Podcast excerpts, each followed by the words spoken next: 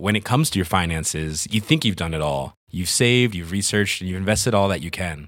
Now it's time to take those investments to the next level by using the brand behind every great investor, Yahoo Finance. As America's #1 finance destination, Yahoo Finance has everything you need, whether you're a seasoned trader or just dipping your toes into the market. Join the millions of investors who trust Yahoo Finance to guide them on their financial journey. For comprehensive financial news and analysis, visit yahoofinance.com, the #1 financial destination, yahoofinance.com. Bonjour à toutes et à tous, c'est Bart et je suis ravi de vous accueillir pour ce nouvel épisode du podcast Extraterrien, le podcast qui interviewe des sportifs hors du commun. Le but de ce podcast est de vous partager leurs secrets, leur vie et d'en apprendre beaucoup plus sur eux afin d'en tirer un maximum de conseils. Donc si vous aimez le sport, l'aventure, le développement personnel ou que vous aimez simplement vous inspirer de personnalités remarquables, alors ce podcast est fait pour vous. Juste avant de commencer, j'ai quelques messages à vous faire passer. Si c'est la première fois que vous écoutez le podcast, je vous remercie d'être arrivé jusqu'ici. D'ailleurs, je vous recommande l'épisode avec Mathieu Tordeur qui a traversé l'Antarctique à seulement 27 ans. D'autre part, si vous ne le savez pas, j'ai beaucoup d'ambition avec ce podcast et je souhaite aller chercher des sportifs de plus en plus incroyables. Et j'aimerais vraiment interviewer vos sportifs préférés.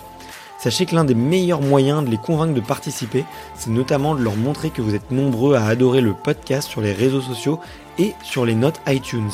Donc si ce n'est pas encore fait, allez mettre une note sur Apple Podcast ou iTunes, c'est vraiment ce qui m'aide le plus à inciter des sportifs connus à venir témoigner. Si vous écoutez plutôt sur Spotify, vous pouvez très facilement le partager en story sur Instagram, taguez-moi et je vous repartagerai. J'en profite donc pour vous rappeler le nom du compte Instagram, c'est extraterrien.podcast. Suivez-le et vous y retrouverez les coulisses du podcast. C'est aussi un excellent moyen de me faire vos retours et de me suggérer des invités. Enfin, j'ai aussi créé une newsletter que vous pouvez retrouver très facilement dans Google en tapant « Extraterrien newsletter ».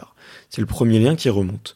J'y partage des bons plans santé, matériel, préparation mentale, des livres, des documentaires qui m'ont beaucoup inspiré. Allez, je ne vous embête pas plus et je laisse place à mon invité du jour. T'as mentionné aussi tout à l'heure que tu avais travaillé, que tu travailles toujours d'ailleurs avec une préparatrice mentale. J'aime beaucoup ce sujet en ce moment. J'ai eu des petites idées de pourquoi pas me reconvertir dans cette voie-là, parce que moi-même je coach des entrepreneurs. Donc c'est la partie effectivement coaching, accompagnement. Ouais. C'est vrai que je crois que je l'ai oublié dans mon encadrement, mais on en avait parlé en off. C'est vrai que j'échange beaucoup je travaille avec une psychologue du sport en fait. Ouais. Et pareil, c'est un aspect j'avais déjà travaillé beaucoup plus jeune avec un psychologue du sport. C'était intéressant, ça m'avait apporté des choses, mais j'avais pas la même, j'étais pas aussi réceptive en fait que ce que je peux l'être maintenant. Ok. Entre-temps, j'ai aussi travaillé avec une préparatrice mentale. C'était hyper intéressant aussi, un peu différent mais hyper intéressant. Et en fait, j'aime bien chercher un peu tous les moyens de m'améliorer. Et c'est vrai que il y en a toujours. C'est un peu infini comme quête, on va dire. Et puis encore une fois, ça permet d'apprendre plein de choses sur soi, c'est ce qu'on appelle l'expérience, tout simplement. Hein. Au bout d'un moment, de se connaître hyper bien, de savoir ce qui marche pas, et voilà, essayer de solutionner un petit peu des blocages ou des problèmes qu'on peut avoir, ou de les comprendre du moins. Ouais. Et qu'est-ce qui t'a amené à t'intéresser à ça? À l'origine, c'était de la curiosité ou tu sentais qu'il y avait un besoin, quelqu'un t'avait recommandé? Oui, je sentais que c'était un besoin. Après, le déclic par rapport au fait que je m'y intéresse beaucoup plus, c'est qu'en fait, en 2014, j'ai eu une année sur le plan sportif assez difficile au niveau des résultats, à tel point que ça m'a fait remettre en question un peu... mon envie de continuer à faire ça et de continuer la compétition. Et en fait, à ce moment-là, j'ai commencé à travailler avec une préparatrice mentale et ça m'a fait beaucoup de bien. Ça m'a donné plein d'outils, ça m'a fait réfléchir sur pas mal de choses et ça a donné un peu un nouveau souffle en fait à ma motivation. Ouais.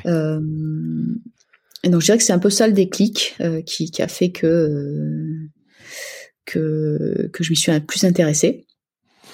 Donc ça c'est la partie un peu préparation mentale. Et après là maintenant j'ai toujours des outils de préparation mentale, mais je travaille avec une psychologue du sport. C'est un petit peu différent en fait comme approche. C'est pas l'une contre l'autre ou quoi, c'est pas incompatible, mais peut-être que psychologue du sport, on va plus travailler sur un équilibre global plutôt que sur des problématiques purement sportives, compétition à régler. On fait les deux, mais du coup voilà, moi c'est vrai que j'aime bien ces moments-là et ces réflexions. Ok. tu pourrais citer un ou deux outils qui t'ont été particulièrement utiles? Un ou deux outils, il y en a plein des outils. En fait, je vais peut-être te citer un truc qui m'a vraiment marqué à un moment, notamment là dans cette période difficile, tu vois. C'est que à ce moment-là, j'ai été, mes résultats étaient pas bons et j'étais vraiment dans le dur parce que je ne raisonnais que par résultats sportifs. Ouais. Et c'était ma seule... j'attribuais un peu ma valeur à mon résultat, tu vois. Ouais. Donc forcément, quand ils sont pas bons, c'est difficile pour l'ego, pour la confiance. Et en fait, le fait de travailler à un niveau mental, ça m'a permis de trouver aussi un autre sens à ce que je faisais, une autre quête. Et là, à ce moment-là, ça a été de me dire aussi, qu'est-ce qui me plaît aussi, c'est de progresser et au-delà du résultat final, c'est de me dire, j'ai progressé tactiquement, j'ai progressé mentalement, physiquement, sur des points faibles, etc.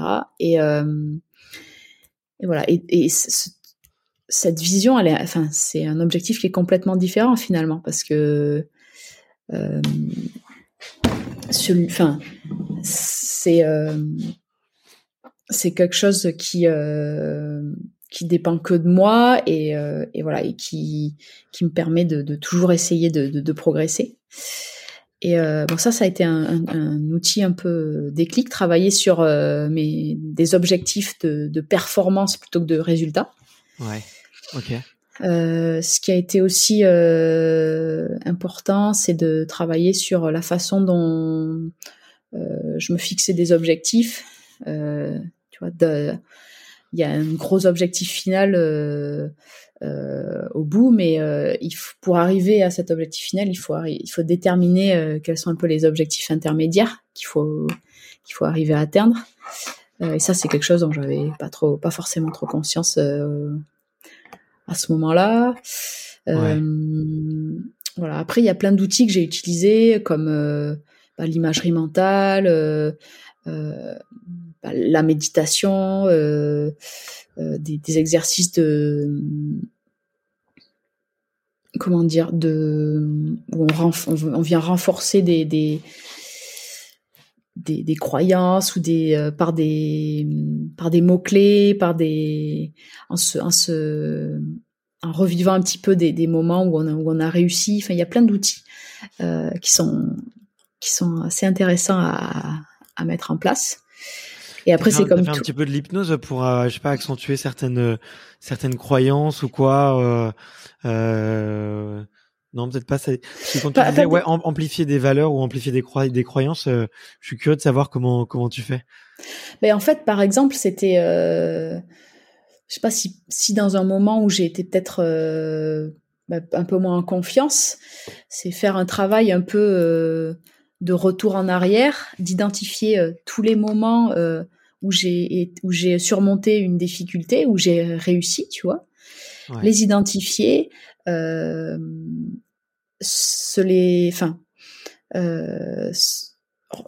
les revivre entre guillemets et les renforcer, tu vois, mentalement. Et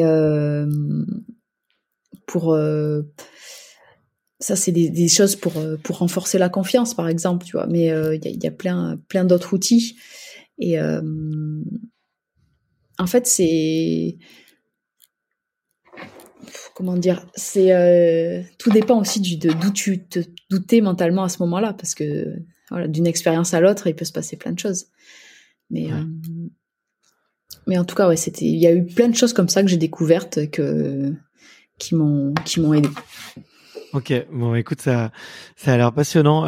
Je t'avoue qu'il faut que, moi, je suis absolument passionné par ce milieu-là et je suis en train d'apprendre, de lire, de me former. Du coup, je suis toujours hyper friand de savoir quels outils vont utiliser les athlètes, quoi. Et t'as mentionné notamment la méditation. Et t'as l'air ouais. de quelqu'un de très zen. Aujourd'hui, tu pas toujours. Aujourd'hui, tu médites beaucoup. Alors, je médite pas tous les jours, mais en fait, c'est quelque chose que je fais régulièrement, que je fais beaucoup en période de compète. Ok. Et en fait, je sens que voilà, il y a des moments où j'ai besoin de ces moments d'introspection qui sont importants pour moi, où je calme un peu le brouhaha, le brouhaha mental qu'on peut avoir dans certaines situations. Je dirais que je cherche pas à être zen, je cherche à être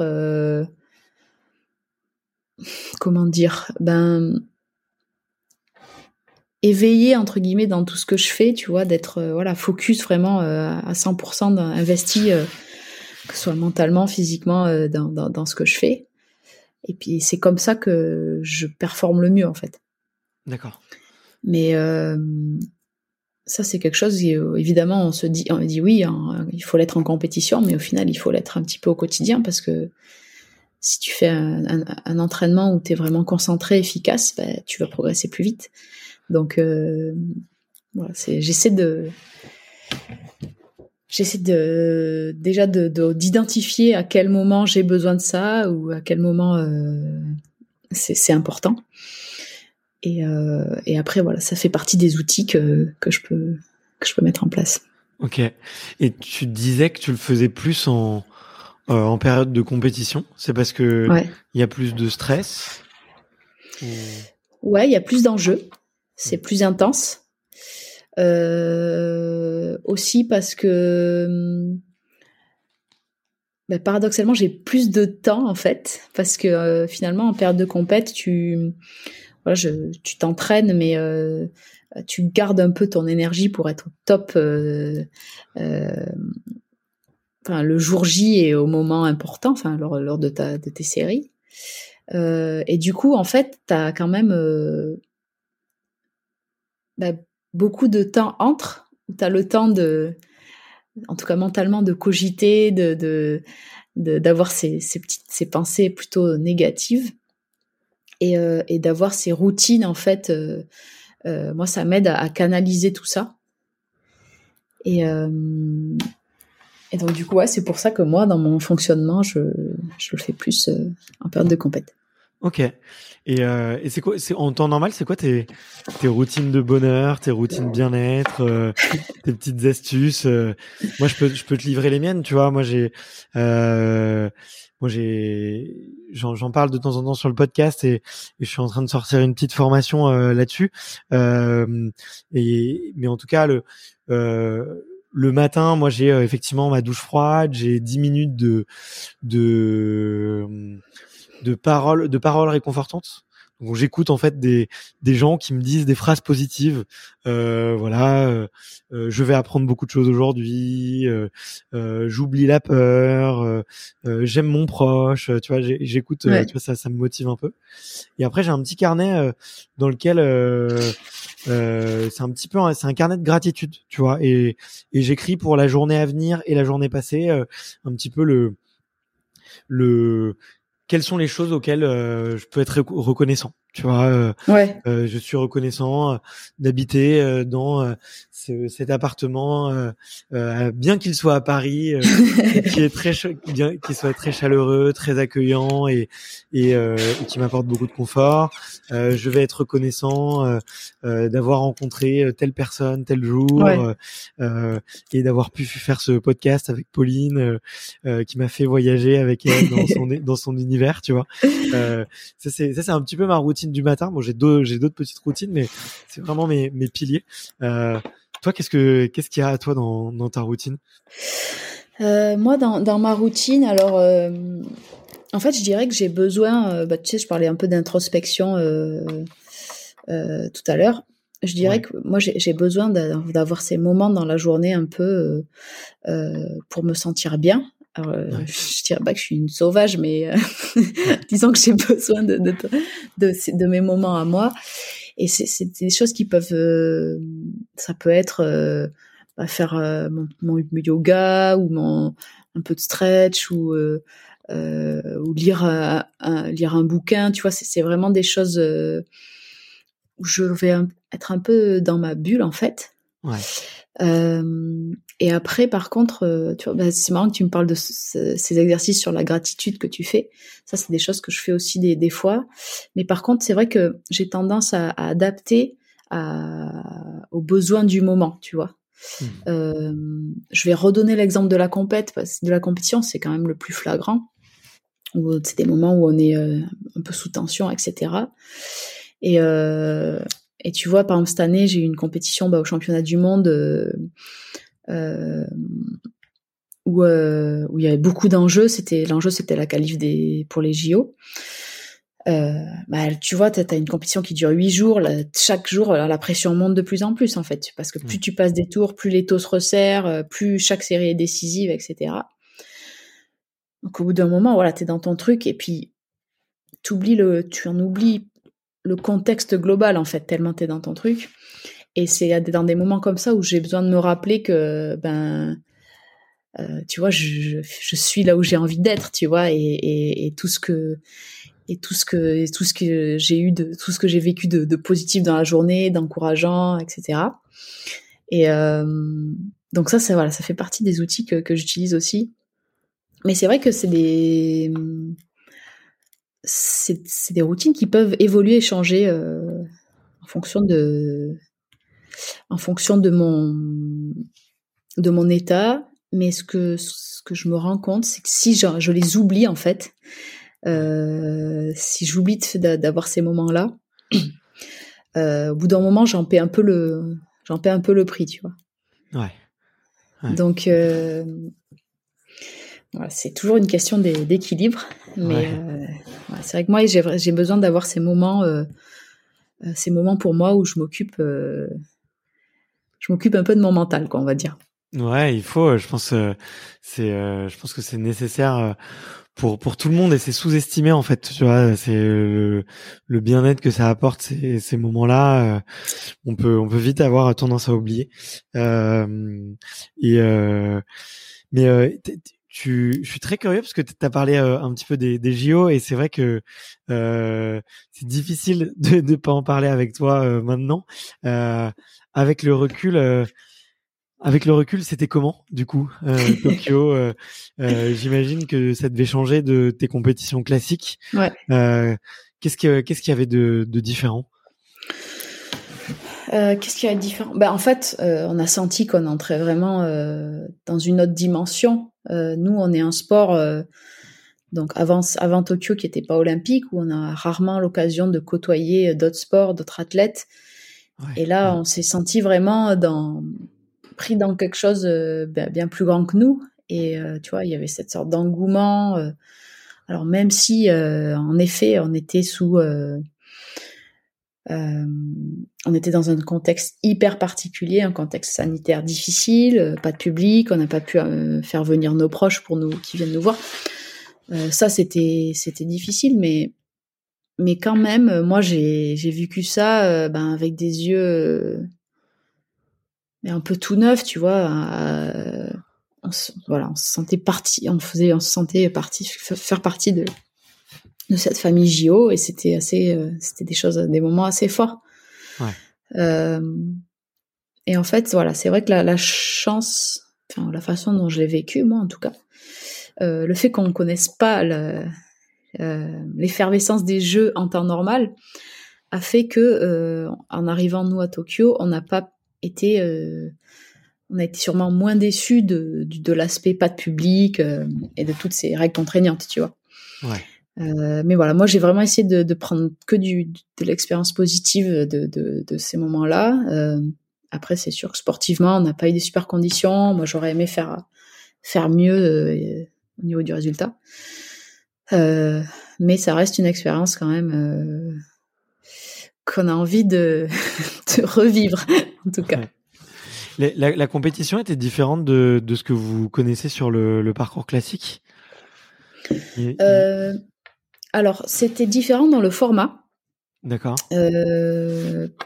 C'était différent dans le format. On était quand même... on connaissait ce format avec 8e, quart demi-finale, mais avant ça, les tours d'avant étaient un peu différents. D'accord. Notamment, tu vois, un tour 2 avec 5 athlètes dans l'eau en même temps par série, c'est quelque chose qu'on ne connaît pas d'habitude. Okay. Mais après, sur le fonctionnement d'une série, le jugement, le fait que tu vois, là, tes deux meilleures vagues soient comptabilisées pour le classement, etc. Ça, c'était vraiment pareil. La différence était un petit peu dans le format, et puis un truc un peu tout bête, mais tu vois, nous dans nos séries, on n'a pas les présentations avant pour la télé. Oui. Tu sais, le moment où ils passent la caméra sur tout le monde, nous, on connaît pas ça ouais. d'habitude. Et là, du coup, on vivait ça. C'est un détail, mais c'était des choses qui nous changeaient de ce qu'on connaissait. D'accord, ouais, j'imagine. Et ça reste quoi tes meilleurs souvenirs ? Est-ce que tu as quelques anecdotes qui t'ont marqué et et dont tu te souviendras ? Ouais, il y en a plusieurs, honnêtement. Alors, c'est sûr que oui, le jour où ça commence, la première série, toi, t'as ta première série dans l'eau. Enfin, moi, la mienne, en tout cas, c'est sûr que c'est des choses qui m'ont marqué. Il y a une chose qui m'a marqué avant que la compétition commence. Une fois, on arrivait, en fait, une après-midi pour venir s'entraîner. Et les officiels, enfin les bénévoles japonais répétaient la cérémonie de remise des médailles. Et du coup, on est arrivé là dans cette ambiance, la musique, et tu vois, ça c'est un moment, c'est qu'une répétition, mais ça te donne un peu l'envergure et la température de l'événement, quoi. Et c'était un bon souvenir. Et après, ouais. Le passage qu'on a fait, on a été au village olympique parce qu'on n'y logeait pas. Et là, c'est pareil, c'était... c'est assez hallucinant, hein, tout ce qui est mis en place, en fait, toute cette organisation, c'est un peu... Moi, j'ai dit plusieurs fois que c'était un peu un internat géant, tu sais, avec tous les bâtiments de chaque pays, le grand self... Ouais. C'était chouette à vivre. Ok. Bon, bah, génial, ça effectivement de t'écouter, ça avait l'air très cool. Et est-ce que tu as senti qu'il y avait peut-être plus de rivalité que d'habitude entre vous ? J'ai l'impression que c'est un sport dans lequel il y a beaucoup de bienveillance entre les adversaires. Notamment parce que il y a une certaine spiritualité et il y a un certain style de vie aussi qui est associé au surf et qui est très vrai. Est-ce que là, vu que c'était un peu les Jeux, que c'est le sport, enfin l'olympisme, que c'est tous les 4 ans, c'est les premiers, est-ce que tu as senti que ouais, soit qu'il y avait une pression supplémentaire une tension supplémentaire entre les athlètes? Alors, je dirais que il y avait, alors il y a toujours cette rivalité, hein, évidemment, on est tous compétiteurs, On veut tous aller au bout, et c'est sûr que dans l'eau, il n'y a pas de cadeau. Mais je dirais que il y a plus eu des tensions. C'était plus tendu, entre guillemets, au moment de ces compètes décisives qui déterminaient les places aux Jeux, ouais, plutôt que pendant les Jeux en eux-mêmes. Okay. Voilà, pendant les Jeux, il y avait évidemment, c'est sûr, au moment où tu entres dans le vestiaire, avant, quand les athlètes se préparent, tu le sens, le poids, mais en dehors de ça, il y avait une sorte de... quand même de, je vais pas dire euphorie, mais voilà, hyper content de vivre tout ça. Mmh. Et un peu cette solidarité de se dire, waouh, on est les premiers surfeurs, on est la première promo de surfeurs, tu vois. Donc voilà, tout le monde assez content les uns pour les autres, tu vois. Mmh.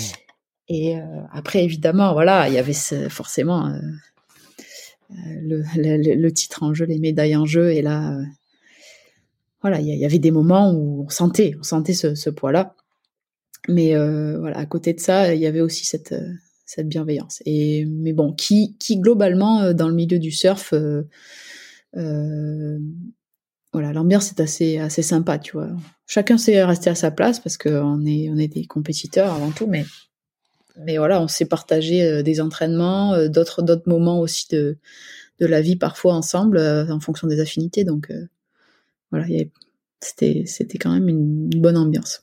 Ok, et ok, donc, très cool. Mais en tout cas, merci de nous mettre un petit peu dans le décor, dans le bain. Ouais, exactement. Mais tout c'est des choses dont on ne se doute pas, l'ambiance qu'il peut y avoir effectivement entre les athlètes juste avant la compétition, après. Tu vois, il y a certains sports où il y a une très bonne ambiance, d'autres bien moins bonnes. Et du coup, c'est toujours difficile de se douter. Et effectivement, tu vois, sur une première participation olympique, tu vois, tu peux penser que ça va rajouter quelque chose de magique ou de très particulier, en tout cas. Donc ouais, mais c'était un peu ça. Moi, je l'ai vécu comme ça, en tout cas. Ouais. On l'a sûrement pas tous, les 40 surfeurs qui ont participé, là, on sûrement. Voilà, on a chacun vécu ça différemment, très probablement, mais. Et voilà, moi, j'ai eu cette impression là, en tout cas. Ok. Et du coup, Paris 2024, c'est dans 3 ans. Est-ce que ça devient un objectif? C'est quelque chose qui te traîne dans la tête? Ouais, complètement. Ben, comme je te disais tout à l'heure, voilà, tu vis les Jeux, tu entrevois un peu ce que ça peut être parce que c'est des jeux particuliers. Ouais. Puis voilà, tu sors de là et ça s'arrête et t'as qu'une envie, c'est de recommencer, entre guillemets. Donc ouais, surtout que voilà, les prochains seront en France. Alors nous, le surf, on sera un peu délocalisé, on sera loin. Ça va se passer à Tahiti. Ouais. Mais oui, c'est un objectif que je me fixe. Voilà, je sais que ça sera un gros challenge, mais j'ai vraiment envie, tu vois, toujours dans cette quête aussi de moi de progresser, et d'aller tenter de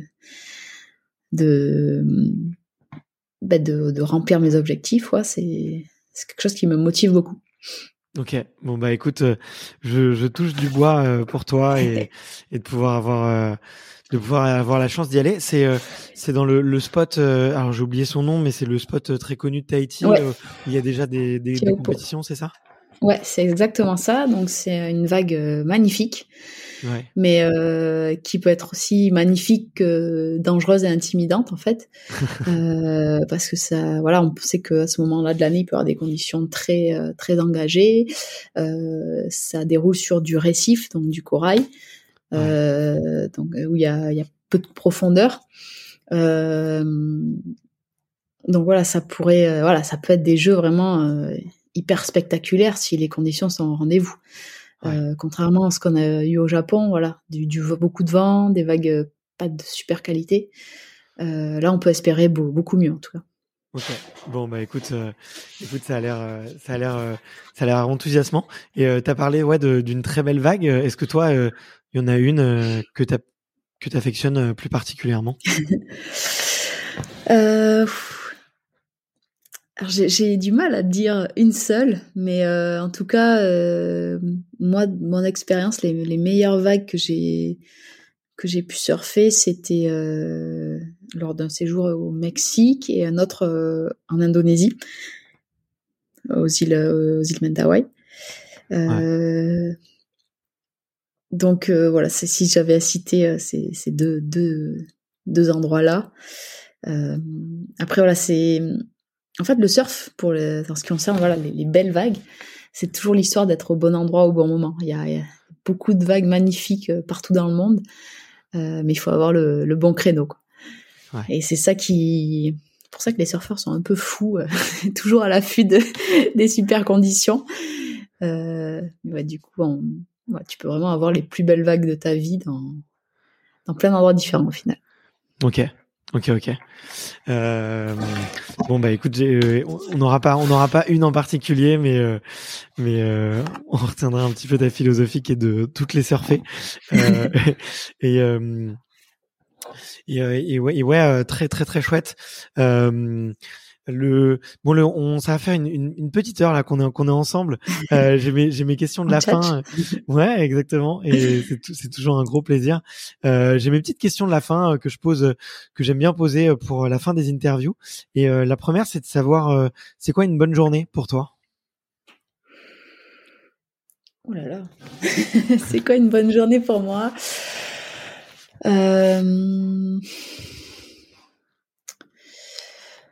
C'est quoi une bonne journée pour moi? En général, je vais à l'eau quasiment tous les jours, mais si je vais dans l'eau, que j'ai des bonnes sensations, ça peut très vite devenir une bonne journée.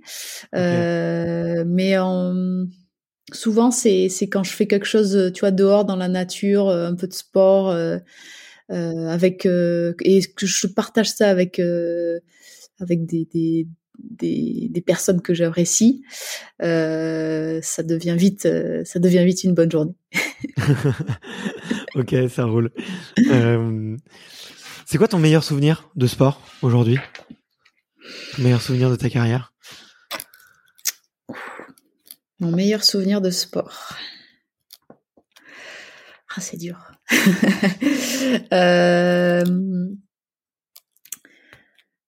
Alors, il y en a un qui m'a marqué énormément dans ma jeunesse, mon adolescence. C'est mon premier titre de championne du monde ISA junior.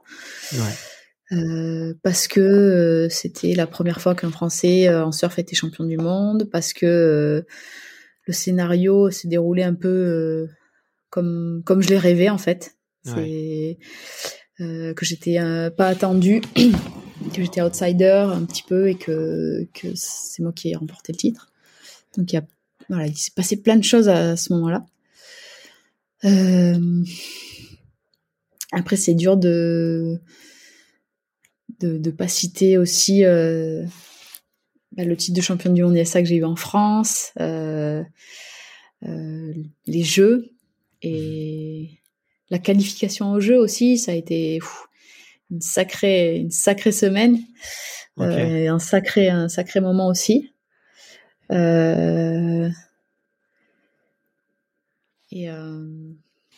ai cité 4 du coup, désolée.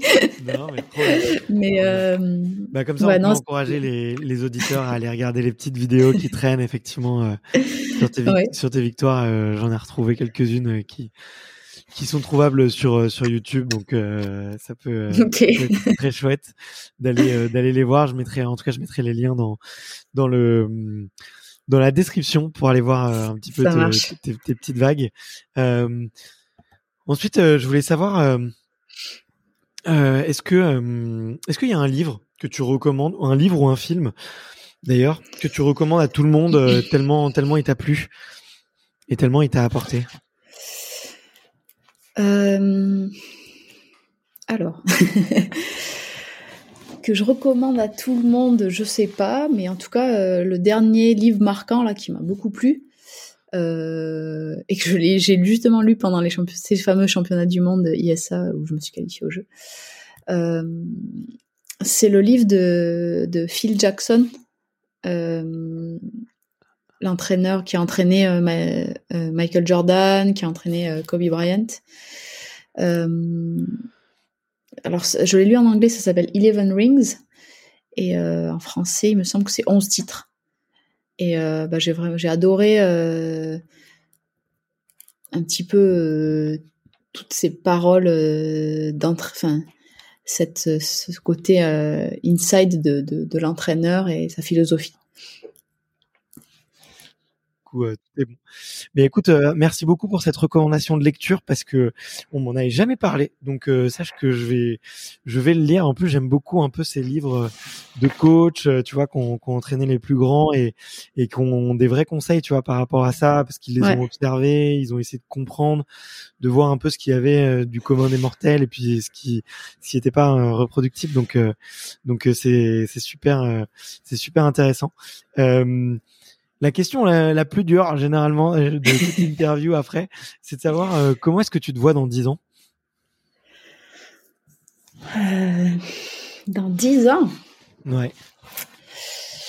Alors, okay, dans 10 ans, je me vois loin des compétitions, sûrement. Je me vois bien toujours autant surfer parce que je suis vraiment passionnée par mon sport et même je pense que même sans objectif de performance vraiment j'irai toujours autant à l'eau.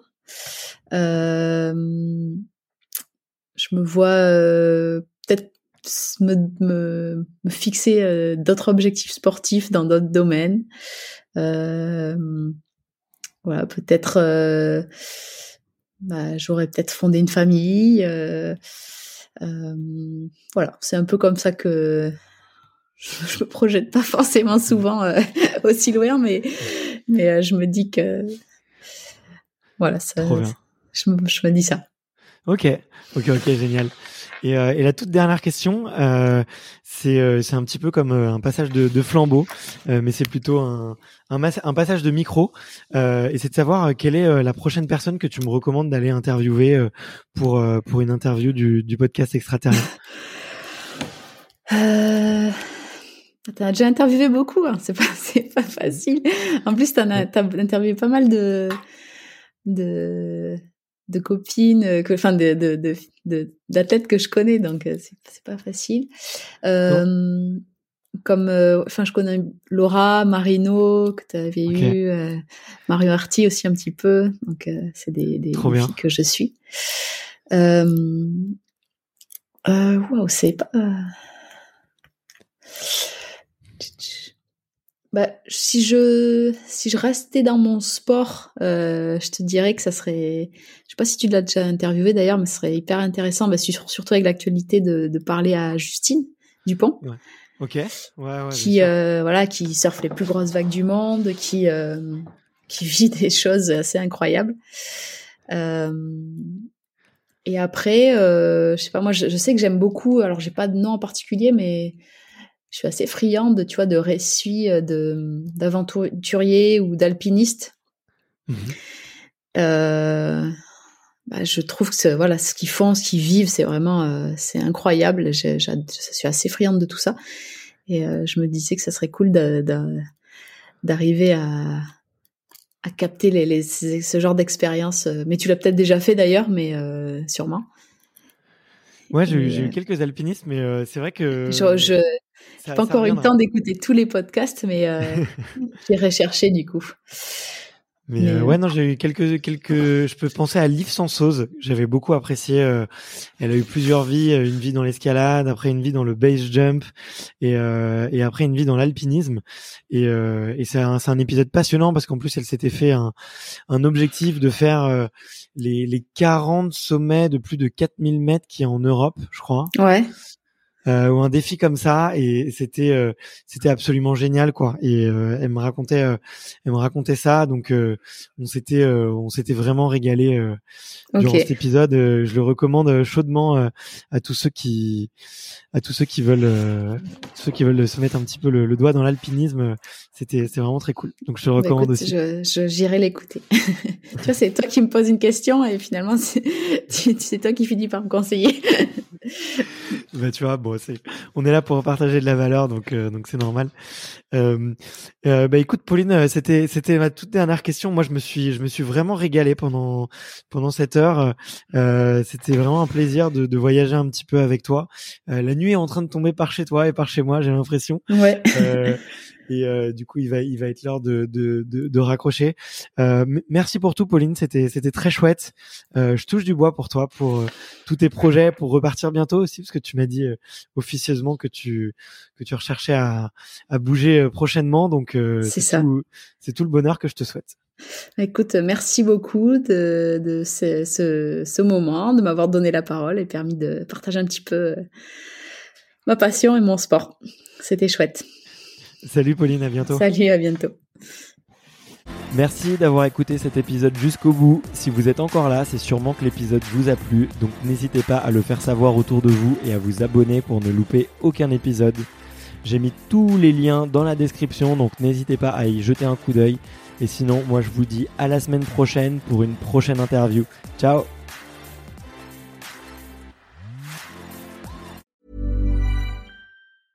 When it comes to your finances, you think you've done it all. You've saved, you've researched, and you've invested all that you can. Now it's time to take those investments to the next level by using the brand behind every great investor, Yahoo Finance. As America's #1 finance destination, Yahoo Finance has everything you need, whether you're a seasoned trader or just dipping your toes into the market. Join the millions of investors who trust Yahoo Finance to guide them on their financial journey. For comprehensive financial news and analysis, visit yahoofinance.com. The #1 financial destination, yahoofinance.com.